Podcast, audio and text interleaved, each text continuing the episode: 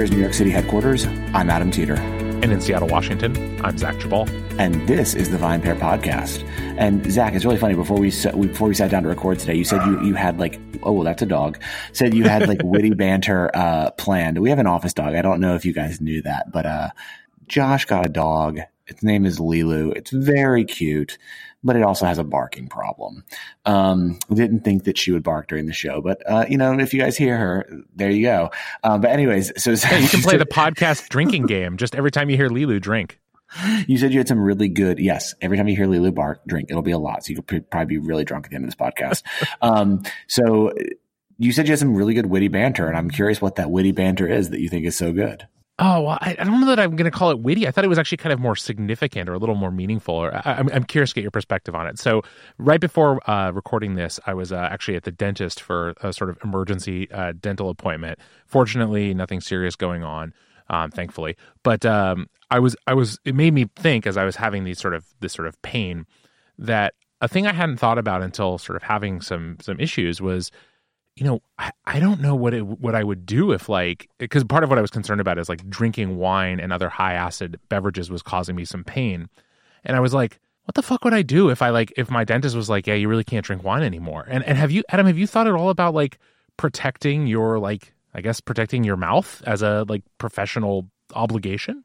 Uh, I mean, I uh, don't have an enamel problem. I have really good teeth. Um, so I have not, although I do know people who like will wear mouth guards and stuff when they drink wine, which mm-hmm. is a mm-hmm. little weird. I think if you're having to wear a mouth guard to drink wine, you're probably drinking too much wine. Um. I mean, I, so I, I don't, I haven't had that issue. I mean, but I also like, there are a lot of days of the week I do not drink wine or anything mm-hmm. for that matter.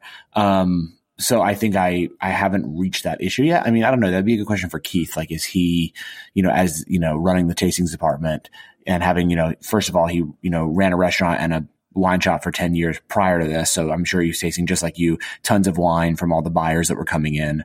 And then he, you know, now doing reviews, tastes a ton of wine every day, lots of it being red. I don't know. I should ask him if he's talked to his dentist. The bigger thing for me that I've noticed is like there are definitely certain kind of wines that just don't make me feel great anymore. Mm-hmm. If that makes sense. Yeah. Um, like especially some of the stuff with volatile acidity. Um, yeah. I'll like wind up actually like getting a really bad chest pains, like almost oh. like like heart like really bad heartburn. I've never gotten that before in my life, and like I'm still pretty young. And I went to the doctor, and he was like, "Yeah, you shouldn't be getting heartburn. Like you're you're still quite young." He's like, "It's probably something you're consuming," and I'm like, "Yeah, it's every time I drink like super high acid wine, um, yeah. and that's a bummer, man, because like." You know, I kind of like some of that, but then some of it I don't. And so just a good, a good excuse to not drink it. Yeah, welcome to the Getting Older podcast with Adam and Zach. No, it's seriously true. It's it's funny. I, I've been I, I have also had some issues with I don't know about a heartburn, more indigestion than anything else, but it, but definitely affects me a little more uh, than it used to. And you know, I fortunately also I guess have um, you know reasonably good teeth. And this actually the funny denouement of this whole story is my dentist was like, yeah, the issue is you're brushing your teeth too hard. Um, and it was like irritating my gums by being too vigorous a toothbrusher. So you know that's always fun i guess. Um but but yeah it's it's crazy like it is funny how these things that you know if i was not tasting wine most days of the week professionally it would probably never be an issue but but it is now and i guess you know the answer is to yeah be careful and and it does mean that i probably in some ways drink what less wine you know in my leisure time um because sometimes i'm just like i don't want to deal with that potential discomfort. Agreed so we have one other cool bit of, uh, I guess not even banter. It's just uh, news, I suppose. You and I are going to be recording the podcast together next week in person. Actually, this week when all of you hear this, we are. We are going. We are doing our second live podcast. Uh, we're going to be coming live from Charleston. So, uh, Charleston, South Carolina, at the uh, the headquarters of the Wine and Food Festival down there. Um, VinePair is one of the media sponsors of the Wine and Food Festival in March, and we're going to come live from their offices to sort of tease our involvement um, next week. Um, but you know, again, like that's that's kind of a, a proposition for anyone else listens to podcasts. Like we're we're we're ready to take the show on the road. So um, you know, if if you want to bring us to your town, you want to you know host Zach and I, uh, you want us to come live from a venue for you and fifty to hundred plus of your friends, we're more than willing to do it. So just like drop us a line at podcast at vinepair.com and you know we would love to figure out you know ways to do the show live more often. This one's to be pretty fun. We're um, welcoming guest Kelly Holmes, who's a beverage professional from Charleston to the show and we're talk a lot about uh, the, the, culture of Southern drinks, which should be really, really cool. Um, I'm super excited about it. What about you, Zach?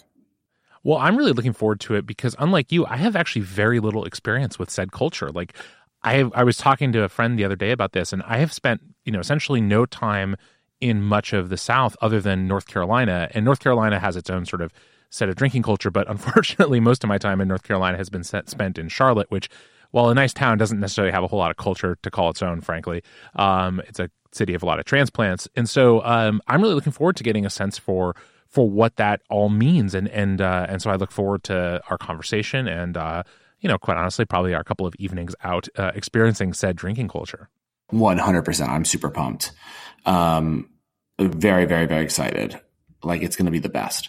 But uh, you know, means we're going to have to get on an airplane. And I think that brings us to uh, today's topic, right, Nick? Yeah. Nick, Nick, you've got the, you've got the, the he's like the listener question, but he's paid to listen to this podcast. Which yes. Is, engineer question for today. Um, so I'm going on a big trip at the end of this month. I'll be going to Southeast Asia for a few weeks. And it gets me thinking about um, both drinking in a new culture and drinking while you're traveling, whether that's like at the airport, on the airplane, uh, maybe in the Uber to pregame your airplane ride. I don't know. I don't know what people are doing. Uh, but I was curious what you guys, as the esteemed VinePair podcast hosts, um, besides proper dental care, what do you do on an airplane? Like, what do you drink? Do you order wine? Do you order beer, cocktails? Uh, I mean, I drink. I well, so here's the deal. I if I if I do if I am lucky enough to drink like to sit in first class, I do uh, every once in a while, you know, accept the bubbly because of course it's a nice way to start the flight. Uh, I do also always drink often before I get on the plane. Um, and then when I am on the plane, I usually stick to spirits. But I will say, which I think is interesting, like I've always been told you're not supposed to drink at all. Um, I've actually been told that drinking makes your jet lag worse the next day, um, especially if it's an international flight. Um, but I still drink anyways. Um, and I really, I really do enjoy like messing around. I, I, basically, I take myself through the gamut of the meal, right? So I start with a glass of bubbles, then maybe I'll have a, some a spirit when they come around, and then maybe when the meal comes, I'll have a glass of wine, and then maybe something else, and try to go to bed. My my my like entire process is like, oh, maybe I just need to get tired because usually these international flights, especially, are leaving at like five or six in the afternoon or early evening, and it's like really hard to, you know, to feel sleepy. But um, again, like I've I have been talking this idea of not drinking just because people have told me that it's actually why you feel jet lagged the next day. But but what about you, Zach? You know, it's a good question. I think that for me, the answer to this is really dependent on what kind of flight I'm getting on. So I think if I was mm. getting on a flight like you are, Nick, where you're where you're flying to Southeast Asia and you got a long flight ahead of you, then to me the the key is you sort of I think it's definitely important to have like I like to have a drink in me when I get on the plane. I'm not like a super nervous flyer, but it's not my favorite thing in the world. And having that first drink like at the airport, if at all possible, assuming I'm not flying super early, helps kind of like just calm me in that in that way. And then if I'm flying internationally, you know, usually, I mean, hopefully, if you're flying internationally, you're getting free drinks. And I tend to stick actually, unlike unlike Adam, I tend to stick to wine. I, I feel like maybe it's because of sort of a little bit of what he's saying, the concern about being like, you know, the getting a hangover. Like, I mean, you know, on arrival plus jet lag does not sound appealing to me. So, so I feel like you know, if I'm drinking a couple glasses of wine over the course of a flight, um, I can better manage that. I am like utterly incapable of sleeping on airplanes, and I mean, I've never flown in the Same. sort of like world, you know, the the international first class where you have a bed, I'm sure I would fall asleep in that case. But other than that, I just you know, it's it's really hard for me to sleep on a plane. And so I I see sort of having a drink as one of the like things I can do that is actually enjoyable in that situation. And that and, you know, watch like as many movies as possible. Uh, so so I think, you know, yeah. you, you pace yourself, you don't want to get out of you know, you don't want to get generally don't want to get drunk for a variety of reasons. I mean, for one, you know, I, I th- that does not go over well with your uh, seatmates, and also, uh, you know, it's just it's there's an air marshal good. on board. You'll exactly, get you'll get arrested upon arrival. Yeah, that's never good. I, I do think though that like, you know, I think we've discussed this on the podcast before, but but I will say this: there is if you are able to get a quality drink at the airport before you get on a plane there are a few like things that I enjoy more that are sort of very small, simple pleasures in life than that. And it's just like there's something about that feeling of like I said, like that just little bit of relaxation that comes with that first drink before I get on a plane that is mm-hmm. critical to me. Now, when I fly to Charleston next, uh, I guess tomorrow for most of you listening to this, uh, it will be sadly very early in the morning, so I will be doing it with a cup of coffee and not a drink. But uh, but most times it's it, it's a it's a drink if at all possible.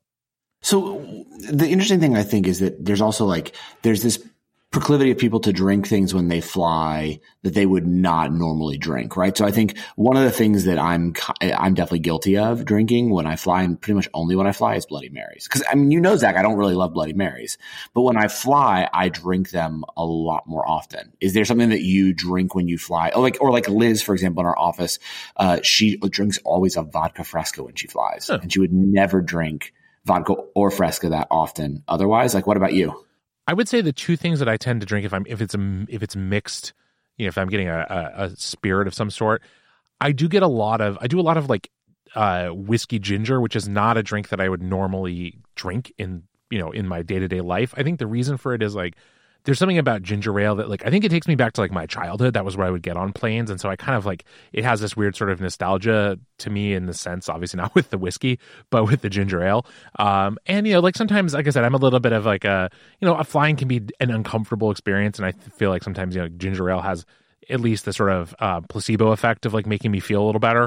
Uh, I think the other thing that I drink on planes that I um, would not drink otherwise is I will sometimes do like coffee and Bailey's or something like that, which I mean, I will drink on very rare occasions on on firm ground, but if I want to have like a drink but also some caffeine and it's frankly the only way to make airplane coffee even remotely palatable in my experience mm. is basically Bailey's and a shit ton of cream and sugar cuz that stuff is I don't even know what they make it from, but it does not appear to be coffee beans in most cases. Yeah, I think the good move is to get a coffee in the airport, bring it on the plane oh. and then get the oh. Bailey's in there. I've done that before. Yeah, see, I mean, more evidence that maybe Nick should be hosting this podcast in the first place. But I yeah, mean, totally. I, I, think you made a good point though about uh, like this will be my first flight over like seven hours basically, and so really, yeah, this will be the first time I've been. Uh, longest before this was Hawaii, I think. Um, so where where are you going? I'm going to Vietnam. Oh, amazing! Yeah, yeah, I'm looking forward to it. It's for a, a like a bachelor party actually, so there's going to be a big okay, group of us insane. there. Yeah, well, who's this bachelor? Adam, don't you remember being in your twenties? Didn't you no, do this kind of shit? Super lucky to have you as a friend if you were taking a bachelor party in Vietnam. Yeah, it's great. Well, the the bride is was born there, um, so it's uh, kind of like a, we're going to see some of her family and her relatives while we're there as well. So that'll be fun. That is an unconventional thing to do at a bachelor party. I'll be honest. Yeah, yeah. Well, it's it's like you know ten days, so we'll have plenty of time for all that other stuff too. Yeah.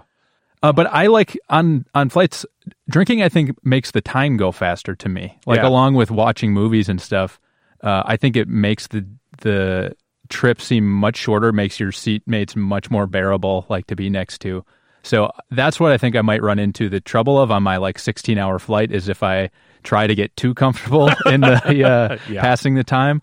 So that'll be what you said about pacing myself. I think that will be important here. Yeah, it's like one drink per movie max. Okay. Okay, that's my that's my really rough rule of thumb. Uh, but also like I think you know you want to kind of uh, you want to take it easy. I would also say the other thing, you know, Adam, I don't know if you've had any experience with this. Have you ever had like any experience on a like a long flight? Because I know you fly internationally a lot, lots of trips to Europe and stuff, and I've I've been on a few myself where you've had like uh, an actual like meal on a plane and a wine that actually like wasn't a terrible pairing. Because I I haven't, but I I haven't tried very hard.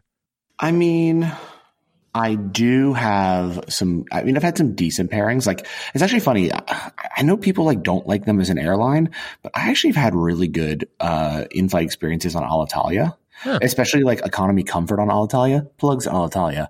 Um, they actually is like the pasta that they've served me has been really good and like the red wine pretty decent. It's usually like Chianti or like Montepulciano del d'Abruzzo and like mm-hmm. it's pretty good. And like usually it's like a, the pasta is usually like a, you know, ziti and a tomato sauce or something. And it's been a pretty, pretty good pairing. I mean, like I'd say like on the, on the, your standard American carriers, you know, when I've sat steerage, I've never had like the the most amazing, mind blowing pairing. But again, I said I usually I'm usually sticking to spirits, or I'm doing the other thing which I've always heard you're supposed to do and not eating. So like, mm. so basically, like there's there's all this, you know, research that goes into um to flying to like try to make it so that you aren't jet lagged, right? And I think for for the the jobs we're in, we're probably flying internationally at least a few times a year. I'm flying quite a bit actually. Um, and it's is really hard to like when you're only going for a few days to to get acclimated if you if you don't try to do some things like this. So like one of the things that you know a lot of doctors say and and they've done research about this is that also like when you eat on the plane, you're actually eating at weird hours for your body. So you're actually like screwing yourself over. So yeah. like if you know if the flight's at five or six, like maybe then you take the dinner. But if it's at like 10 or 11, you should eat before you get on the plane. And then almost always you should never take the breakfast because that breakfast is coming like four or five hours later. So that's actually more quickly than you would normally eat in your everyday life, right? So you're like, you're kind of, you're, so you're not just messing with your metabolism, but you know, like, I mean, sorry, your, your sleep patterns by having the, the weird layover flight, et cetera, but you're also messing with your metabolism. So with both, that's why you land, you kind of have like the messed up stomach and like you just feel kind of out of it. And then your body's like, okay, so like, I don't know if I got enough sleep and I'm also trying to digest all this food that I ate at a really weird time. And so that then combined with drinking can really make you feel weird. So like I kind of try to pick, right? I'm like, okay, well, I mean, I'm sitting back here in coach anyways, you know, I've got a kind of cramped seat. Like I, I tried to eat at, you know, some random place, maybe with Shake Shack or something in the terminal. I'll have a drink or two. I'll take an Ambien and I'll fall asleep. Yeah, those are good ideas. I, I would say I've never done it, but I have heard from lots of people that uh, medicating yourself in a, in whatever fashion might actually be the real best answer to this. It doesn't really uh, doesn't align with the, with the theme of the podcast, but I, I, have heard from people, especially traveling internationally, that that may be the best bet. But I, Nick, I actually want to get to the other part of what you you asked about, and I think this is a, good, a good sort of uh, place to move on this conversation, which is sort of this idea of like you know how do you um, how do you i guess drink respectfully in in another culture? And and i can't speak specifically to vietnam or even southeast asia having never been there but i would say that you know a lot of it the answer to that is i mean i think two things in my opinion and we'll see what adam thinks. One is you know as is always the case you know especially early on in a trip start conservative. You know try not to be the drunk American. Um, I think that's you know a, a bad look for everyone. Uh, and I think the other thing is like you know try stuff right. Like you know you, are probably going to get you know whether it's food, drink, whatever, some some offered something you've never had before, and, and I think it's a cool experience to to at least give it a shot. And you know if you don't like it, you don't have to you don't think you feel, have to feel obligated in most cases, but you know, I think that's one of the really cool things about traveling is, you know, that ability to um, experience new things. Like for me, I went to uh, Colombia uh, for a friend's wedding, and uh, probably drank too much aguardiente at their wedding, but it was a, it was really the first time I'd I think I'd had it once before, but but it was my first time having you know sort of several different uh, producers and several different styles, and you know I'm not going to come back. I'm not going to claim that coming back it was like suddenly my new favorite spirit, but it was. I, I, I said yes because I wanted to, and if I hadn't tried, st- if I hadn't been so kind of willing to try new things, you know, I wouldn't have had the same experience that I had. So I, I don't know, Adam. What do you what do you think about that sort of dealing with drinking in another culture?